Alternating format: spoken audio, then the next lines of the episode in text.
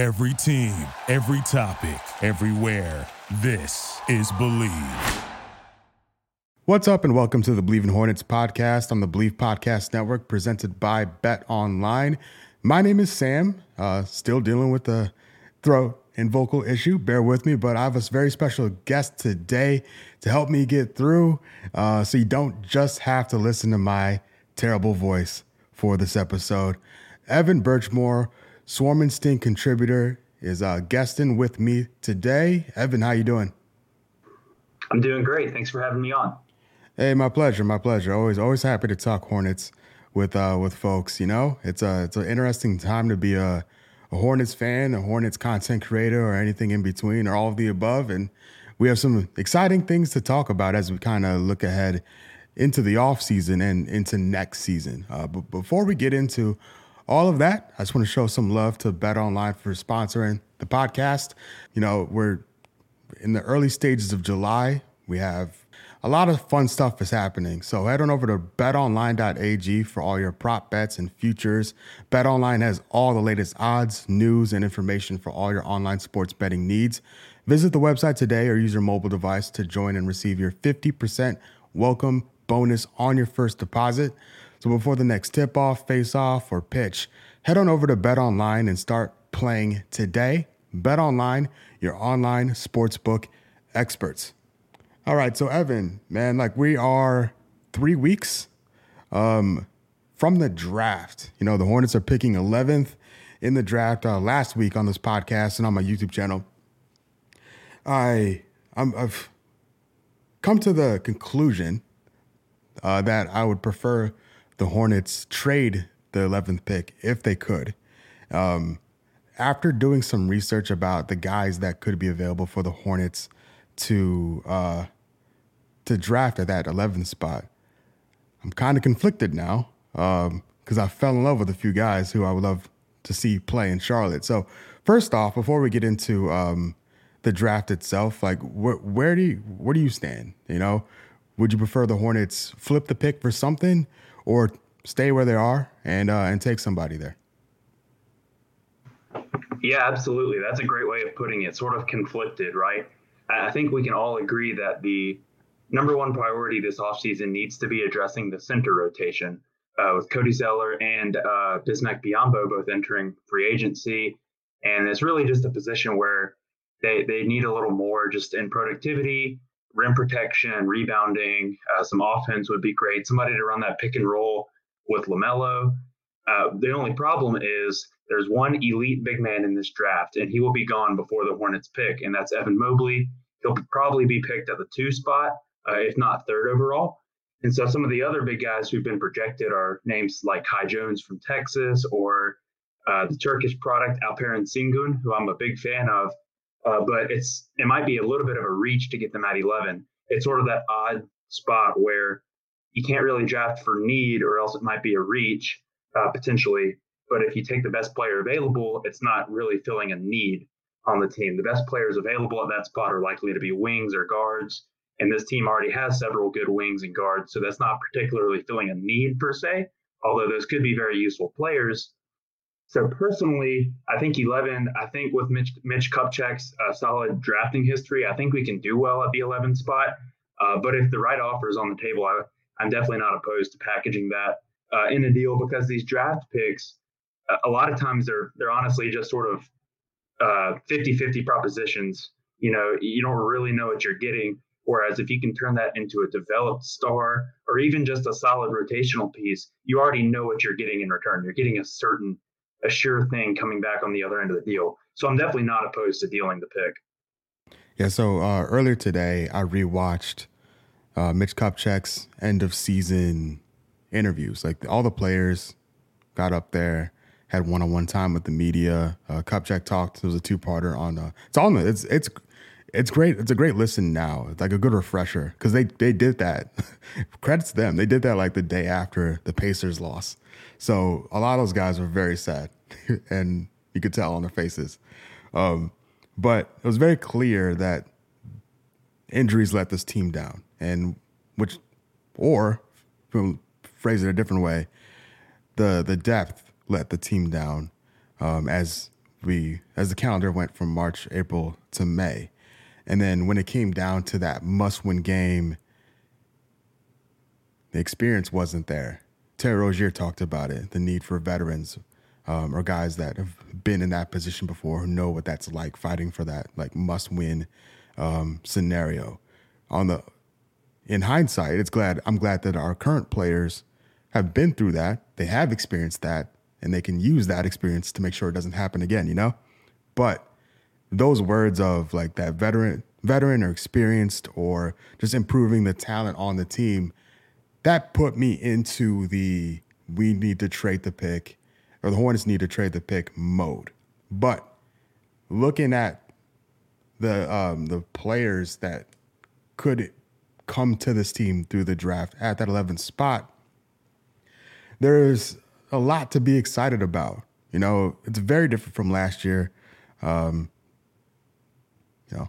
picking top three versus picking 11. Not as exciting, but there's a lot of possibilities here. And I think a lot of opportunity to to improve the depth on the team in the short term and long term. You just never really know. So when when I uh, when I'm looking at these guys, I, I want to dismiss like this is this is turning into a therapy session. So here we go. Uh, I want to dismiss the guys that are projects or like high upside, but don't aren't ready to contribute now because I want this team to be competing for the playoffs. That's that's the uh, you know uh, Borrego's contract is running out. You know, Kupchak talked about wanting to make the playoffs. That's why Hayward got that contract. But it's a there's a bigger a bigger like uh, goal in mind. You know, it's not about next season. It's about the next several seasons. So, what are your, what are your thoughts on just how the Hornets can manage the short term and long term goals uh, through this draft period? Because then, you know, free agency, who knows what comes out of that? You know, a lot of uh, variables in that with restricted free agency and our in our current unrestricted free agents. Right, absolutely, and that's a terrific point you raise uh, as far as just the timeline of the team, right? I think we'd all agree LaMelo is that centerpiece. Obviously, he's very young, but you don't want to get into a situation where, let's say, he develops, hits his peak, but then your second, third best players are still developing, or, you know, the, the veterans on the team might start to age a little bit. It's sort of that you have to hit it where they, they hit their arc and they hit their peak all simultaneously, or at least somewhat simultaneously. So I definitely agree. You know, and like I mentioned, the big men who I uh, have my eye on, Kai Jones and uh, then Sengun, they're both very, you know, sort of, especially Jones especially, sort of project type pieces where they might not be able to contribute at a high level the first year. The flip side of that is do we go the free agent route? Do you get a player like Richaun Holmes, or do you trade for a Miles Turner, somebody who you know what you're going to get, and they're going to give you that night one of next season, and they're going to give you that for 82 games, and you're just really going to know what you're getting. So it's it's kind of that. Do you, do you look at the long term, or do you look at 2022? Let's make a run at it. The East could be open. Let's see what we can do.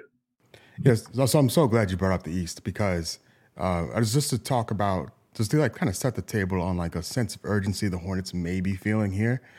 The Eastern Conference next year is going to be a madness. I think. You know, this the Sixers. I have no idea what's going to happen with that. So remove them. But every other team, the Nets will be back and healthy and better. I think the Bucks will be better. Uh, the Knicks are are going in the right direction. They'll be improved. The Hawks definitely are going in the right direction. The Heat will be better. The Celtics, I don't know.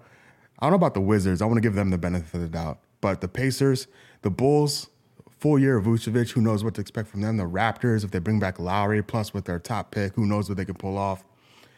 The Cavs, eh, I don't know. I don't know about them. But and then the Magic of the Pistons are them. But I look at the the landscape of the Eastern Conference as a not anywhere near as good as the West. But the teams and the Hornets could be in this mix. They should be in this mix. The teams that missed the playoffs or in the bottom half of the Eastern Conference last year could make the jump and be a factor in the Eastern Conference. And the Hornets could lose their spot. I'll look at Indiana, as you know, with Rick Carlisle there, with with all the talent they have as a team that can pull away from the Hornets. You know, they were we're nine and ten in the East. They can I think they could they could be a five seed. Who knows what could happen in the East? So I wonder if like Kupchak and MJ have that in the back of their mind that if they don't do anything this year, they can be left behind. But like we mentioned earlier, there's a bigger picture, a bigger plan, bigger goals at at hand here beyond just the one season. Um, so just kind of pivoting to the draft itself. I have what's the number here? Uh, Twelve guys that I think just I, I just all right. So basically, what I did, I went on like everybody's website and looked at all the mock drafts and guys who would be in that range for uh, the 11th pick range. Uh, I'm just going to read them off really quickly for the folks listening, and then I'm going to ask you who, if I don't mention a guy, who am I missing? All right, that cool? Yeah, absolutely. All right, so what I did, I went. I'm gonna read off the sources here. I went on to ES. I went on all these all the mock drafts from like ESPN, Ringer, Sports Illustrated, CBS, Athletic, like all these different sites, and got a bunch of names. These 12 names, and then I went on those individual sites, big boards, averaged those rankings, and then like, so this is the order, like the uh, the average rank from all the experts, I guess. Okay, uh, sort of, of a weighted average. Exactly. Mock yeah. draft. So okay. you, so you won't have like uh, um, Evan Mobley in this list, for instance. So right, right. The the top it peaks at the average rank and like average big board rank at seven point seven five. So I'm going from there, from well, not you know, top to bottom, uh, which isn't too far down. Uh, so Scotty Barnes at seven point seven five, uh, James Bouknight, Keon Johnson, Josh Giddey, Franz Wagner, my favorite name, Moses Moody, Kai Jones, Corey Kispert, uh, Jalen Johnson, um, Sengun. I, am going to struggle with that name. I got to learn it if the Hornets draft it. Uh, yeah, absolutely. Usman Garuba and Isaiah Jackson. Is there any name there that you think the Hornets that are in the Hornets range that should be kind of in the conversation? Right. That I didn't uh, mention. Not to sort of make the same point uh, again, but um, as far as that big man need, and I actually did an off-season piece for Charlotte here recently. I had uh, I had Sengun mocked to Charlotte. Jones is another name to keep an eye on. I'm personally a little higher on Sengun, uh, but then as far as those other guys, uh, Isaiah Jackson is a big. Franz Wagner is kind of a. I don't want to call him a tweener. He's he's an undersized big. He's about six nine, uh, but he can play big. And uh, Sengun's only six ten. Uh, then Jones, Kai Jones is seven feet. So kind of depending on how much you value the height as far as in that big man position. Uh, but as far as uh, the other guys, you know, Josh Giddey is one that I that I have had my eye on for quite a while. He's kind of been projected as almost a a younger, kind of a, Gordon Hayward light, at least early on. He I don't he'll he won't come in and be immediately as good as Gordon Hayward is currently, but it's kind of in that mold, athletic wing, big, can get to the basket. Kispert is I think, in my opinion, the best shooter in this draft. And if there's anything that you can always use more of, especially in the modern NBA, it's three point shooting. So Corey Kispert, uh, there at 11. I, am not sure. I've seen him mocked actually higher than 11, and then I've also seen him mocked a good bit lower than 11. So I think, again, we're just kind of in that muddy territory as far as you don't really know who's going to be available. The first four are pretty much a consensus. There's a few guys after that. But then even names like Moses Moody, who I'm high on, I keep up with uh, SEC basketball, so saw him uh, play for Arkansas, and he, you know, has been projected. I've seen at the eight spot quite often for him, but it wouldn't be totally shocking if he slips to 11, and I would love that pick at 11 because I feel like you'd be getting a really good value for somebody who expected to come off the board earlier than that. Yeah. So uh, going back to Kispert for a second, uh, Bleacher Report do not like him at all. He's 27th on their on their uh, big board, really bringing down his average as I was doing this. But like from ESPN to like ESPN, NBA Draft Net, Ringer, uh, Sports Illustrated, CBS, Sporting News, uh, Athletic, all have them between 13 and 15, and then Bleacher Report 27. They hating over there.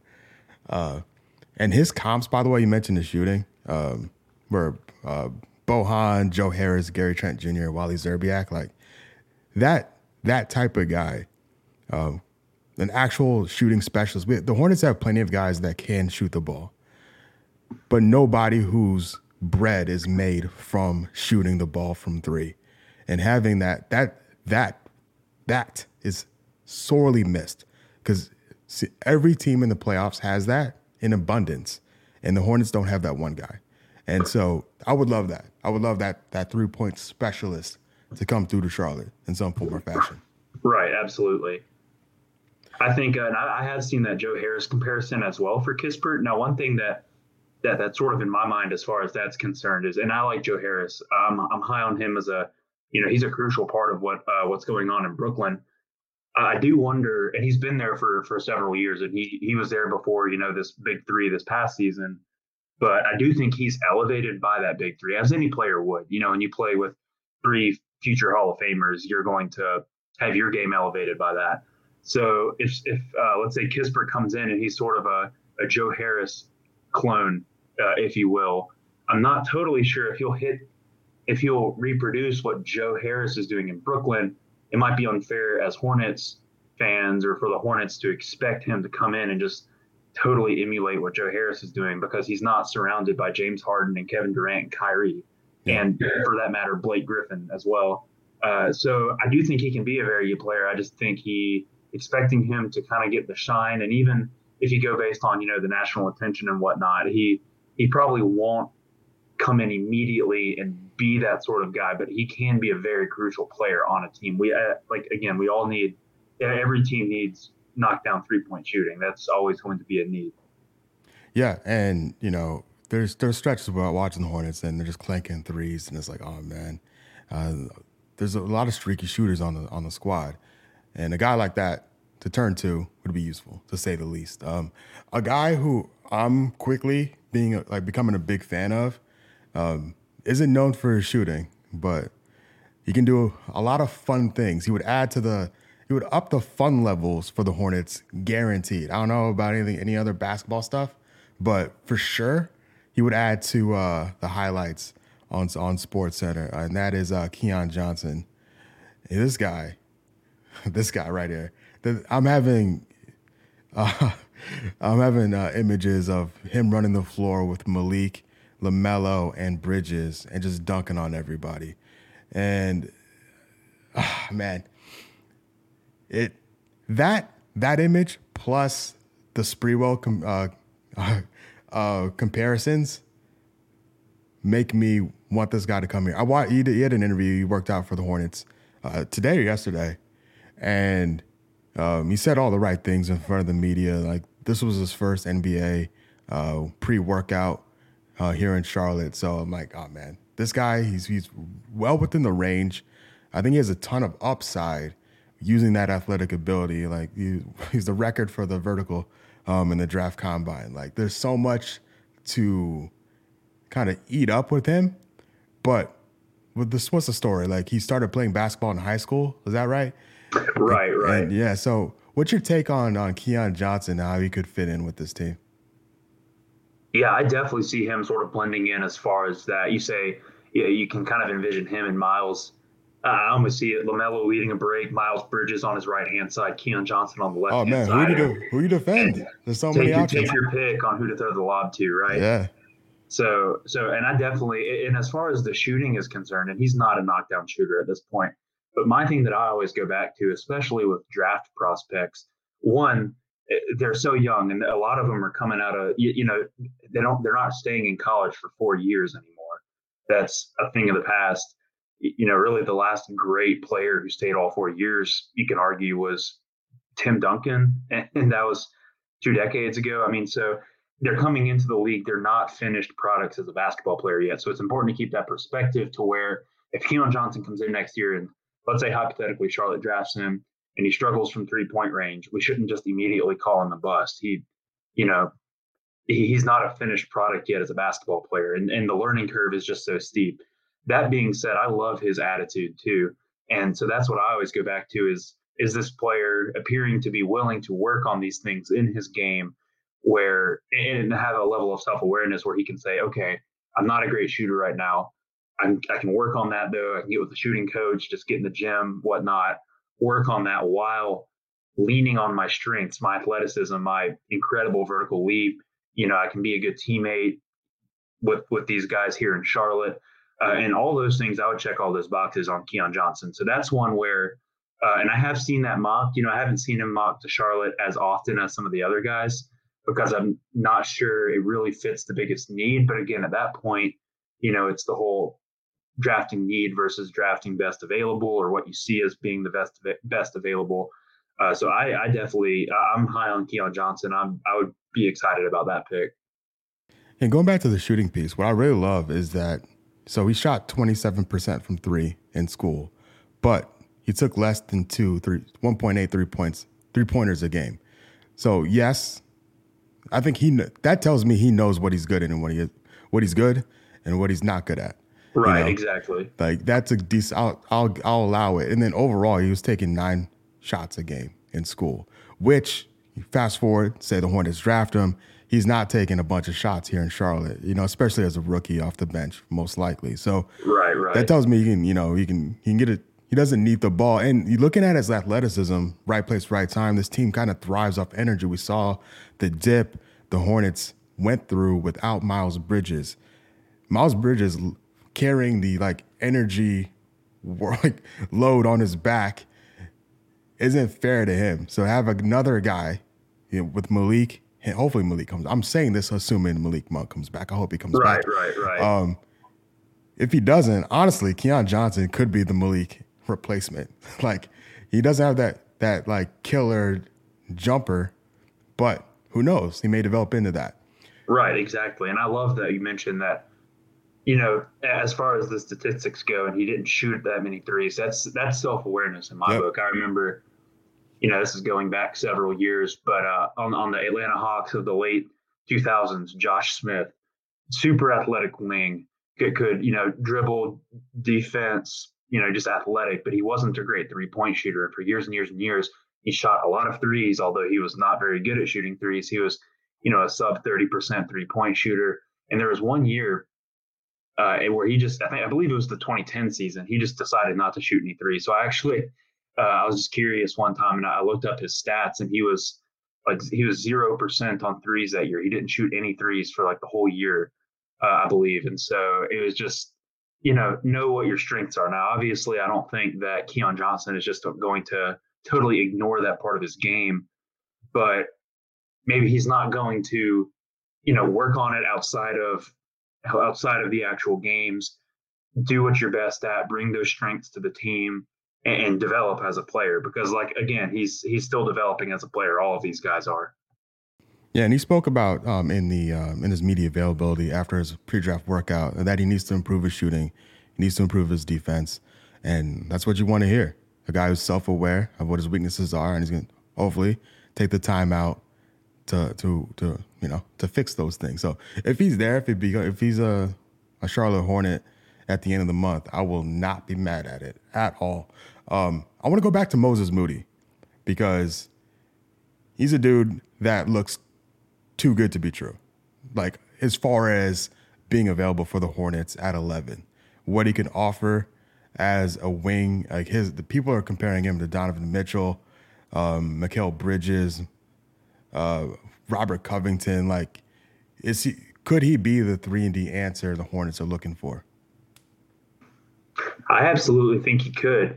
You, you know, and and he's another one that I'm high on. Having said, uh, I watched him at Arkansas a good bit because I keep up with the SEC for basketball, really for all sports. But uh, as far as that three and D guy too, that's really, you know, not to I know it gets cliched quite often, but that's just the two most crucial skills in today's game. It's get a three, stop the other team from making a three. If you have a guy that can do both of those things, you're golden. I mean, what did Los Angeles go after in free agency? The Clippers go after two years ago, two great three and D guys, Kawhi and Paul George.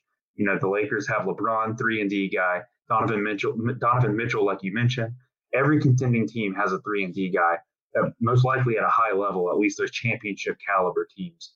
So I really could see Moses Moody coming into Charlotte and uh, filling that ideal role because as far as the pieces on the team now, you know, we say LaMelo, he's not really a three and D guy on the wing. I mean, he's a point guard, right? He's the distributor, which you need that as well. And he does that at a high level and he plays his position incredibly well.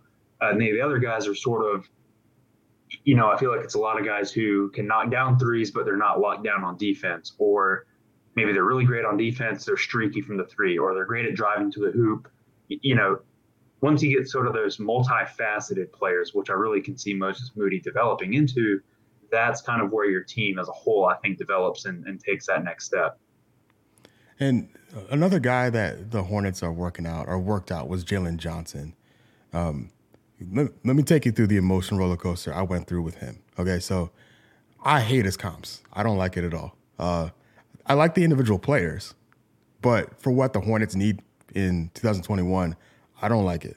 Uh, then some of the comps people compare him to Jalen Johnson from Duke, uh, Aaron Gordon, Rudy Gay, Stephen Jackson, which depends on like what about Stephen Jackson? If it's the Stephen Jackson that I like, the the fight the the fighter Stephen Jackson, I'll love that from Jalen Johnson. I always like having those guys on my team. Uh, and then T.J. Warren. Okay. So that was initially off putting to me. Um, but then I look at what he did at Duke, and I know it's limited. Um, he had an ankle injury, right? Um, and so he missed a, a, decent amount of time. Yeah, he had an injury, and then he ended up, uh, I guess, withdrawing from the season or opting out of the remainder of the season. Um, at at a certain point, he just opted out for the rest of the season. Yeah, so it, this is a very small sample size, but in what we've seen from him at Duke, fifty percent from the floor, 44% from three. Like, give me that. like, the, that completely completely sold me on him. Um, what is he, six eight? Like, obviously a very good athlete already. Um, not loving that he's already been through an injury, but it, happens, you know? Just still not over what happened to the Hornets at the tail end of last year. But what's your take on Jalen Johnson as one of the few guys that have had a chance to work out for the Hornets thus far? Yeah, and again, you know, uh, uh, anytime there's a guy coming out of Duke, you know, right up the road, the local product, you, you kind of feel like it might be a good match. Uh, but that being said, you know, what are you getting? And like we said, we really didn't see that much of him. He got hurt and then he opted out. Uh, I would say high level playmaker, you know, and has the ability to become a good passer in the half court. So LaMelo, like we mentioned, is going to be that primary distributor. But you need guys who can make those kind of secondary passes, those sort of uh, they call it like the hockey assist. Like LaMelo will hit Jalen Johnson, and then Jalen Johnson hits Miles Bridges on a cut for a dunk or something like that. You, you have to have guys who have that good court vision and can kind of look, you know, ahead of the play, not just have tunnel vision and let me go get get a bucket. Uh, as far as maybe some drawbacks that I have uh, for Jalen Johnson and for his draft uh, draft capabilities, uh, kind of the shooting, it, it, might need to come a little more ways as far as just uh, being able to have good form and the percentages and just sort of knowing what you're getting every time as from a shooter perspective.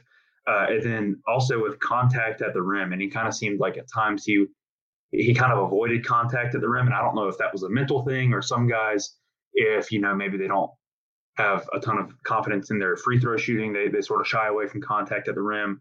Uh, I, I, saw a little bit of that in him in the limited sample size that I did see him in. Uh, but it's a good sign that he worked out with the team, you know, and obviously someone who's very, very talented. He was one of the big time recruits last year in college basketball. So uh, I sort of always tend to favor those sort of guys. Even in my uh, off-season piece for Swarm and Sting that I wrote, two guys I had mocked in the second round to Charlotte were Matthew Hurt out of Duke and uh, Quentin Grimes from Houston, who are both five-star recruits and are both being mocked uh, with second-round grades. And in my opinion, there was a reason that they were five star recruits not all that long ago. And so it maybe was just a coaching thing or it was just some sort of a, a disconnect or, you know, even this past year, it's, I hate to say, uh, you know, COVID this and COVID that, but it really was, you know, I just think it was a difficult year to evaluate a lot of players. And so I kind of always tend to slide on the player who, you know, has proven at least at some point that that the talent is there, then maybe once he's in the building and we we have him on the team, we can work on the mechanics or the mindset and the technical basketball things. Oh yeah, so I like in I, I go back to you mentioned COVID. I go back to Vernon Carey, Nick Richards, uh, even Lamelo. You know, there's no summer league. Um, these guys had at one point throughout the season, these guys were training all over Zoom. Like it was a very weird situation for all the young players. And I'm kind of curious, you know, just kind of get away from the, these rookies, if we see last year's rookies really take a leap um, because they have a full year to go through a normal cycle that they missed out on because of COVID. And maybe the Hornets can be beneficiaries of that. I don't know, but that's just a, a general kind of tangent of what you said because um, they're, they're, some of these guys can take a major leap going through a, a normal year, so to speak. Right. No, I absolutely agree, and I I fully expect them to. As far as you mentioned, that normal off season. I mean, just think about it from their perspective. You, you're drafted. You're moving to a brand new city. You have to meet everybody virtually. You can't meet your teammates. You can't practice in person. You can't, you know, summer league and, and whatnot. Just it's really the only rookie class in, in I'm not sure of another scenario or another instance where there were such odd, just odd and you know unusual circumstances that they were having to come into. And so, uh, two things I think that really helped them develop. Well, one, I think in a way they they kind of had to grow some some thick skin and kind of persevere through that. I mean, as everybody has in the past year, uh, or you know, year and a few months, but as far as just that's concerned, they had to overcome so much, even just to be able to play this year and playing in front of no fans and having to sort of motivate yourself, you know, back in the early parts of the year when there were no fans in the building and whatnot. And then again, just a, a normal off season, a normal, you know, another year on the training table, another year in the weight room, uh, kind of that that sophomore leap. Uh, I know people say sophomore slump a lot, and maybe some teams are able to scheme you better and figure out your game a little more, and you have more tape on you. But I think just having that normal off season uh, and that normal sense of sense of normalcy and being able to be around your team more and develop that chemistry, there is, you know, I think a lot of value in the human aspect of, of a team and of a player's development. So I really expect, uh, you know, the the second year guys to be, take a big leap as well. Yeah, man. Like these guys had to deal with so much, you know, like um, in the grand scheme of things. I did sports after all. I don't want to overstate it, given like how terrible 2020 and 2021 part, parts of were, you know. But these guys, you know, trying to play basketball, they don't we're trying to follow the rules. If they break a rule, they'll be out for 10 days, like walking on eggshells, just trying to get by. Like they couldn't even sit next to their teammates. It's crazy. Yeah, it was necessary. I don't want to undersell it now, but these guys had to deal with a lot, things that no player had to deal with previously. So I give them credit for for going out there. So you know, being hard on any of these rookies from last year, cut them some slack. We'll see what they do next year. Um, what is the, in your opinion, the perfect offseason for the Hornets? Like, if you could fantasy book the draft, the free agency period, if you want to work in some trades, what happens with the current roster? What do they add to it? What could what gets subtracted? Lay it out for me. Right, absolutely, and so that's great you ask. So, uh, like I mentioned, I did that off-season piece uh, this week for for the site for Swarm and Sting, but that was more of a I don't want to say I was selling things short, but it, it had more. I prefaced it with that it was kind of realistic, right, as far as the salary cap goes, and maybe what guys would be, you know, wanting or interested to come to Charlotte in the first place. But as far as a dream scenario goes, uh, I, I would think that uh, a guy either one of two things: Miles Turner ends up in Charlotte, or Richaun Holmes ends up in Charlotte. I think those would just be your ideal uh, circumstances. And the more and more I watch the tape and kind of read, read and do my research on things, I'm really intrigued by the possibility of Richaun Holmes uh, in Charlotte. And just watching his tape, I think the most underrated skill of his is his passing out of the pick and roll. I just imagine a LaMelo and Richaun Holmes pick and roll where Richaun Holmes gets the feed from LaMelo and then is able to pass to Miles Bridges on a cut or Malik Monk on a cut, or you know maybe even a Keon Johnson on a cut. We hope. Uh, just I get really excited thinking about that. And then also he was a defensive anchor in Sacramento last year. Now, uh, based on the team defense, their team defense was not very good, but he individually was very good and, kind of held things together there. Uh, the only issue I have, or not even an issue, but sort of a question mark, is the contract. What's he going to be looking for? Now, just crunching the numbers, it is going to be hard for Sacramento to it might be a little difficult for them to be able to bring him back based on what is reported that he's seeking, which is uh, four years and 80 million. Uh, now, Charlotte can match that. Charlotte has a good amount of cap space this offseason for the first time in what seems like a long time. Uh, that's the case. But I'm not sure they would essentially have to max that out, or not max him, obviously on a max deal, but they, they would be using up most of that cap space to get Richaun Holmes. Now I'm very high on him. I'm just not sure if that's what they want to do. Although that would be a win now move, and like we had talked earlier, you know, could be a direction they look to take things. Uh, Miles Turner coming in would uh, require a trade, so I have seen some mocks for that. I think 11 may be included in that. Uh, you know, if that's something that ends up happening, and I like Miles Turner too. As far as Richaun Holmes, though, he is a free agent, so a little easier to acquire. Although free and free agent, you know, air quotes around the word free, he's not free to acquire. You're going to have to, you know, certainly I would think if Holmes comes in, then Cody Zeller and Biyombo would be would be gone, which may very well happen anyways. One or both of Malik Monk and Devonte Graham might have to leave. Uh, you know, if if Richaun Holmes comes in just to free up the cap space for him, so uh, you know, you you get a little, but you also have to give a little uh, in in return. So that's for the center spot. As far as the draft goes, if 11 is what we hold on to, and if they select that 11, uh, I'm I'm very very high on Sengun. I, I, think that that's sort of a good spot to. It's a it's a congruence of need versus talent on the board and talent available. Because I'm really high on his talent. He won MVP of the Turkish Super League at 18 years old. That's a very impressive thing to do. That's a you know, legitimate league. Uh, the Turkish Super League is a, a, real league in Europe with real talented players.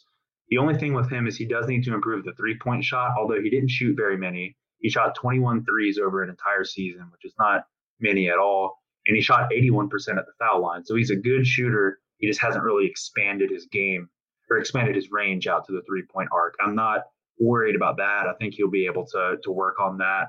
Uh, if he is the selection, I've seen him compared to uh, Vucevic up in Chicago, as well as Sabonis, Domantas Sabonis in Indiana. I really like the Sabonis comp. Uh, and something interested, interesting that I actually noted the other day was that Sabonis was picked 11th as well overall back in the 2016 draft. He was uh, drafted 11th to Orlando and then uh, traded to Oklahoma City in exchange for Serge Ibaka. So, with all that being said, uh, I think either of those would be, you know, what I would qualify as a ideal offseason. I would love to see both Devonte and Malik back next year. I'm really high on both of them, and I think that just keeping that young core together, I, I almost I don't want to set up an unfair expectation, but you see what Atlanta did in the offseason, or in, pardon me, in the postseason this year, and just that young nucleus. And it seems like every night you, you kind of expected Trey to play well, but then beyond that, there'd be another guy. You know, uh, Bogdanovich and uh, Kevin Huerter or Gallinari. And it's guys who have been there and they're not necessarily stars outside of Trey, but just kind of guys. And there's something to be said for the chemistry they had together on the court. John Collins, another one, you know, excellent uh, young big man out of Wake Forest. So I just think there's a certain value in that. And I would really love for those guys to come back. Although it definitely, uh, you know, if, if Holmes comes in and gets the money that he's reported to be uh, searching, then it might require having to let one of those guys uh, walk out of the door. Yeah, uh, just on the Holmes point, it's I when I you know Hornets don't play him. Don't, they don't play the Kings all the time. Uh, when I just have just nightmares of him just beasting on the boards against us. But he's a very, very like respectable face up player. Like he'll he shot fifty, uh, yeah, but fifty percent, I believe, from three feet to 10 feet out. You know, he took, just for comparison, uh, Richaun Holmes took 100, 163 shots from three feet to 10 feet away from the rim. Cody Zeller took 89. And then only nine shots from 10 to 16 feet. Holmes took 148. To have a center on the floor that you have to defend away from the rim, away from the paint, will really open things up for the rest of the squad and really give Borrego some decent options. And then we know Miles Turner, like Holmes doesn't shoot threes. He shot 11 threes all year. Uh, Turner's not afraid to shoot him.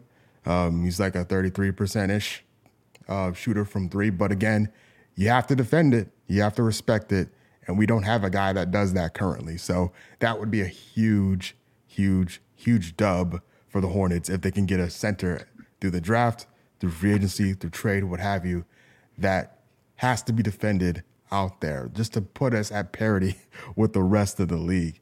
Right. Oh, and I agree. And even just like you mentioned, just to keep the defense honest, just to yeah. draw their rim protector out and away from the basket. I mean, we even see, you know, I really like Rudy Gobert, but in the playoffs, it seems like every year, whoever ends up eliminating Utah, and this year is the Clippers, are able to get him away from the basket because he's a rim protector, but he's not a perimeter defender. Yep. Right. And so if you're able to draw him out just a little bit, you sort of mitigate what he does best. And having a guy in Richaun Holmes who could do that, I think just would do wonders for for the whole offense and really open things up. I also love that he's a a pretty good free throw shooter as far as for a center is concerned. He was 79.4% uh, last year. We'll round that up to 80%, give him the benefit of the doubt.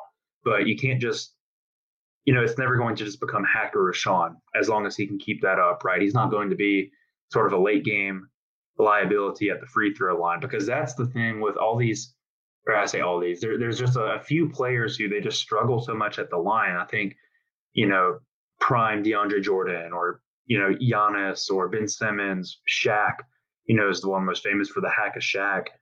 You just think that they're they're such dominant players or can be so dominant for, you know, almost four whole quarters of a game, but then the last three minutes of the game or two minutes, you know, it, it becomes difficult to have them in the game because they can't make a free throw, and so the other team's going to target that and it just, I, I feel like all too often it comes down to that. So uh, I'm really uh, glad that he's a good free throw shooter. I would be really just ecstatic if if Charlotte can can pull that off and get him in free agency.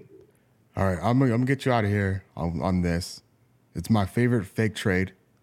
Let me know your thoughts, okay? Got it. I'm ready. All right, the Hornets package in a sign-in trade. This year's 11th overall pick and Devonte Graham. And so it's he'd have to agree to go there.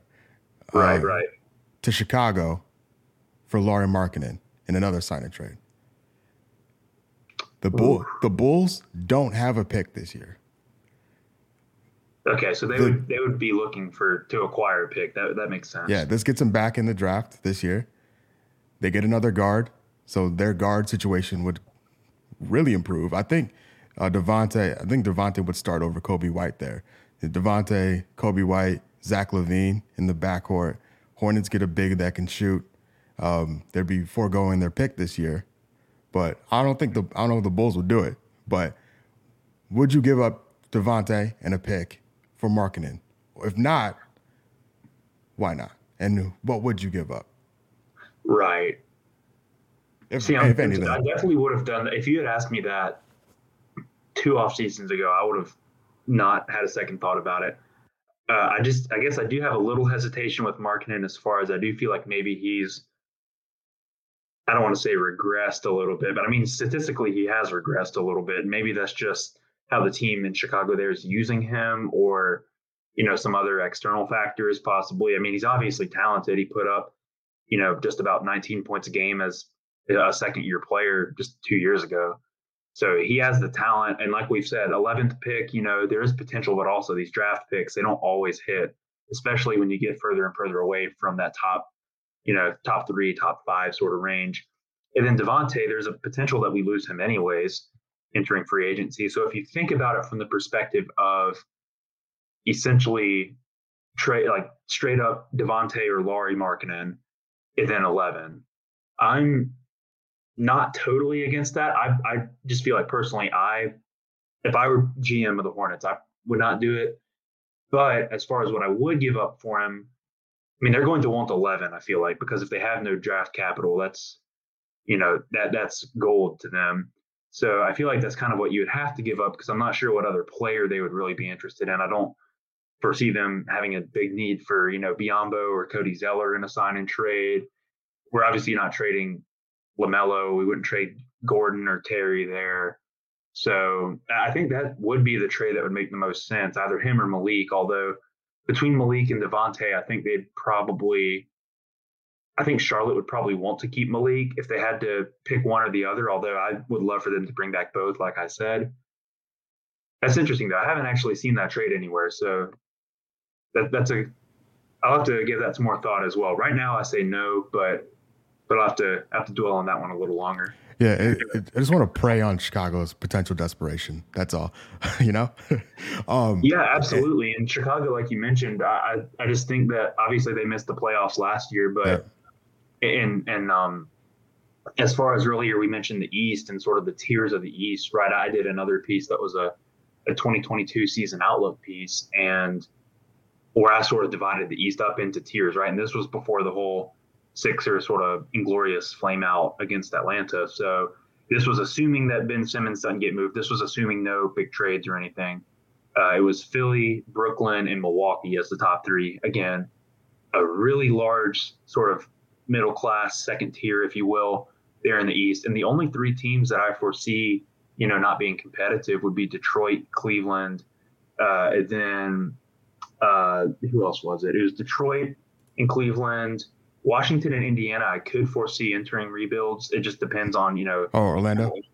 Orlando, that was it. Yeah, Orlando and Cleveland and Detroit. Uh, I just there are good pieces there, but just as far as next year, it's a little bit early for them to compete, in my imagination.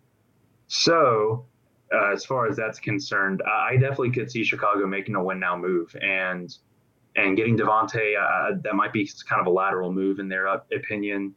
They might have kind of gotten worn out on Lauri Markkanen for all we know. So I wouldn't be totally shocked if that ends up on the table. Yeah, and uh, I, I gotta have a standard Devonte disclaimer. I love Devonte Graham. I hope he stays here. I want him to stay here. And if for somehow if somehow he leaves Charlotte and it's anything other than like the most classy thing possible by the organization. They are he he seems to really love it here and the fan base here. There's really a strong connection with him. There's some like real like karmic collateral that could happen if you believe in that type of thing. If the Hornets part way with Devonte in a less than ceremonious way, um, I would hate for that to happen to the franchise. Some, just because his whole story, being a North Carolina guy, his his dog's name is Charlotte. Like right, right. There's right. that we're we're playing with the narrative here. If the Hornets ship him out of town in a in, in a less than classy way, I don't think they will. I think wherever he goes, there'll be a place he wants to go, and everything will be amicable. But we're playing with fire there. We're playing with fire there. Uh, so just got to throw that out there. I love Devonte. I hope he stays, but Lauri Markkanen wouldn't be bad. Just saying. Uh, yeah, absolutely. um, just you know, just to round out the like round out the roster a little bit more, and then you know, opens up a spot for Brad Wanamaker to come back. You know, bring back Big Bunny Brad. Who knows? Who knows what could happen? But Big hey, Bunny Brad, I hadn't heard that before. That's a good one. Oh man, on my live streams um, on my YouTube channel, people love them. Like they call him Whataburger. It's it's the best. It's the best. Um, who knows what happens with him? I would love him for him to come back. Wouldn't hate it. Like third guard off the bench, third point guard off the bench excuse me, as like the 10th or 11th man. Not mad at it. Who knows? Who knows? But hey, yo, Evan, thank you so much for hopping on with me. I appreciate it and being a guest on the podcast. Yeah, absolutely. Thank you so much for having me on. Yeah, anytime, anytime. So uh, thank you so much out there to you people listening to the Bleav in Hornets podcast on the Bleav Podcast Network, presented by Bet Online. Um, before we go, Evan, uh, I think we gave you a shout out at the beginning give give yourself another shout out here. All right, guys. Uh, like Sam mentioned at the beginning, I'm Evan Birchmore. I'm a contributor with Swarm and Sting uh, with the Fansided Network. We cover the Charlotte Hornets. I'm on Twitter at Evan Birchmore, E V A N B I R C H M O R E. I'll be sure to interact with any mentions I get, DMs, whatever it is. I love talking about basketball. Uh, so if you're on Twitter, be sure and uh, connect with me and follow me on there. I'll be sure and follow back. Uh, and thank you guys for tuning into the show. All righty. Thank you, Evan. Thank you out there for listening. Take care and see you next week. Thank you for listening to Bleav. You can show support to your host by subscribing to the show and giving us a five star rating on your preferred platform. Check us out at Bleav.com and search for B L E A V on YouTube.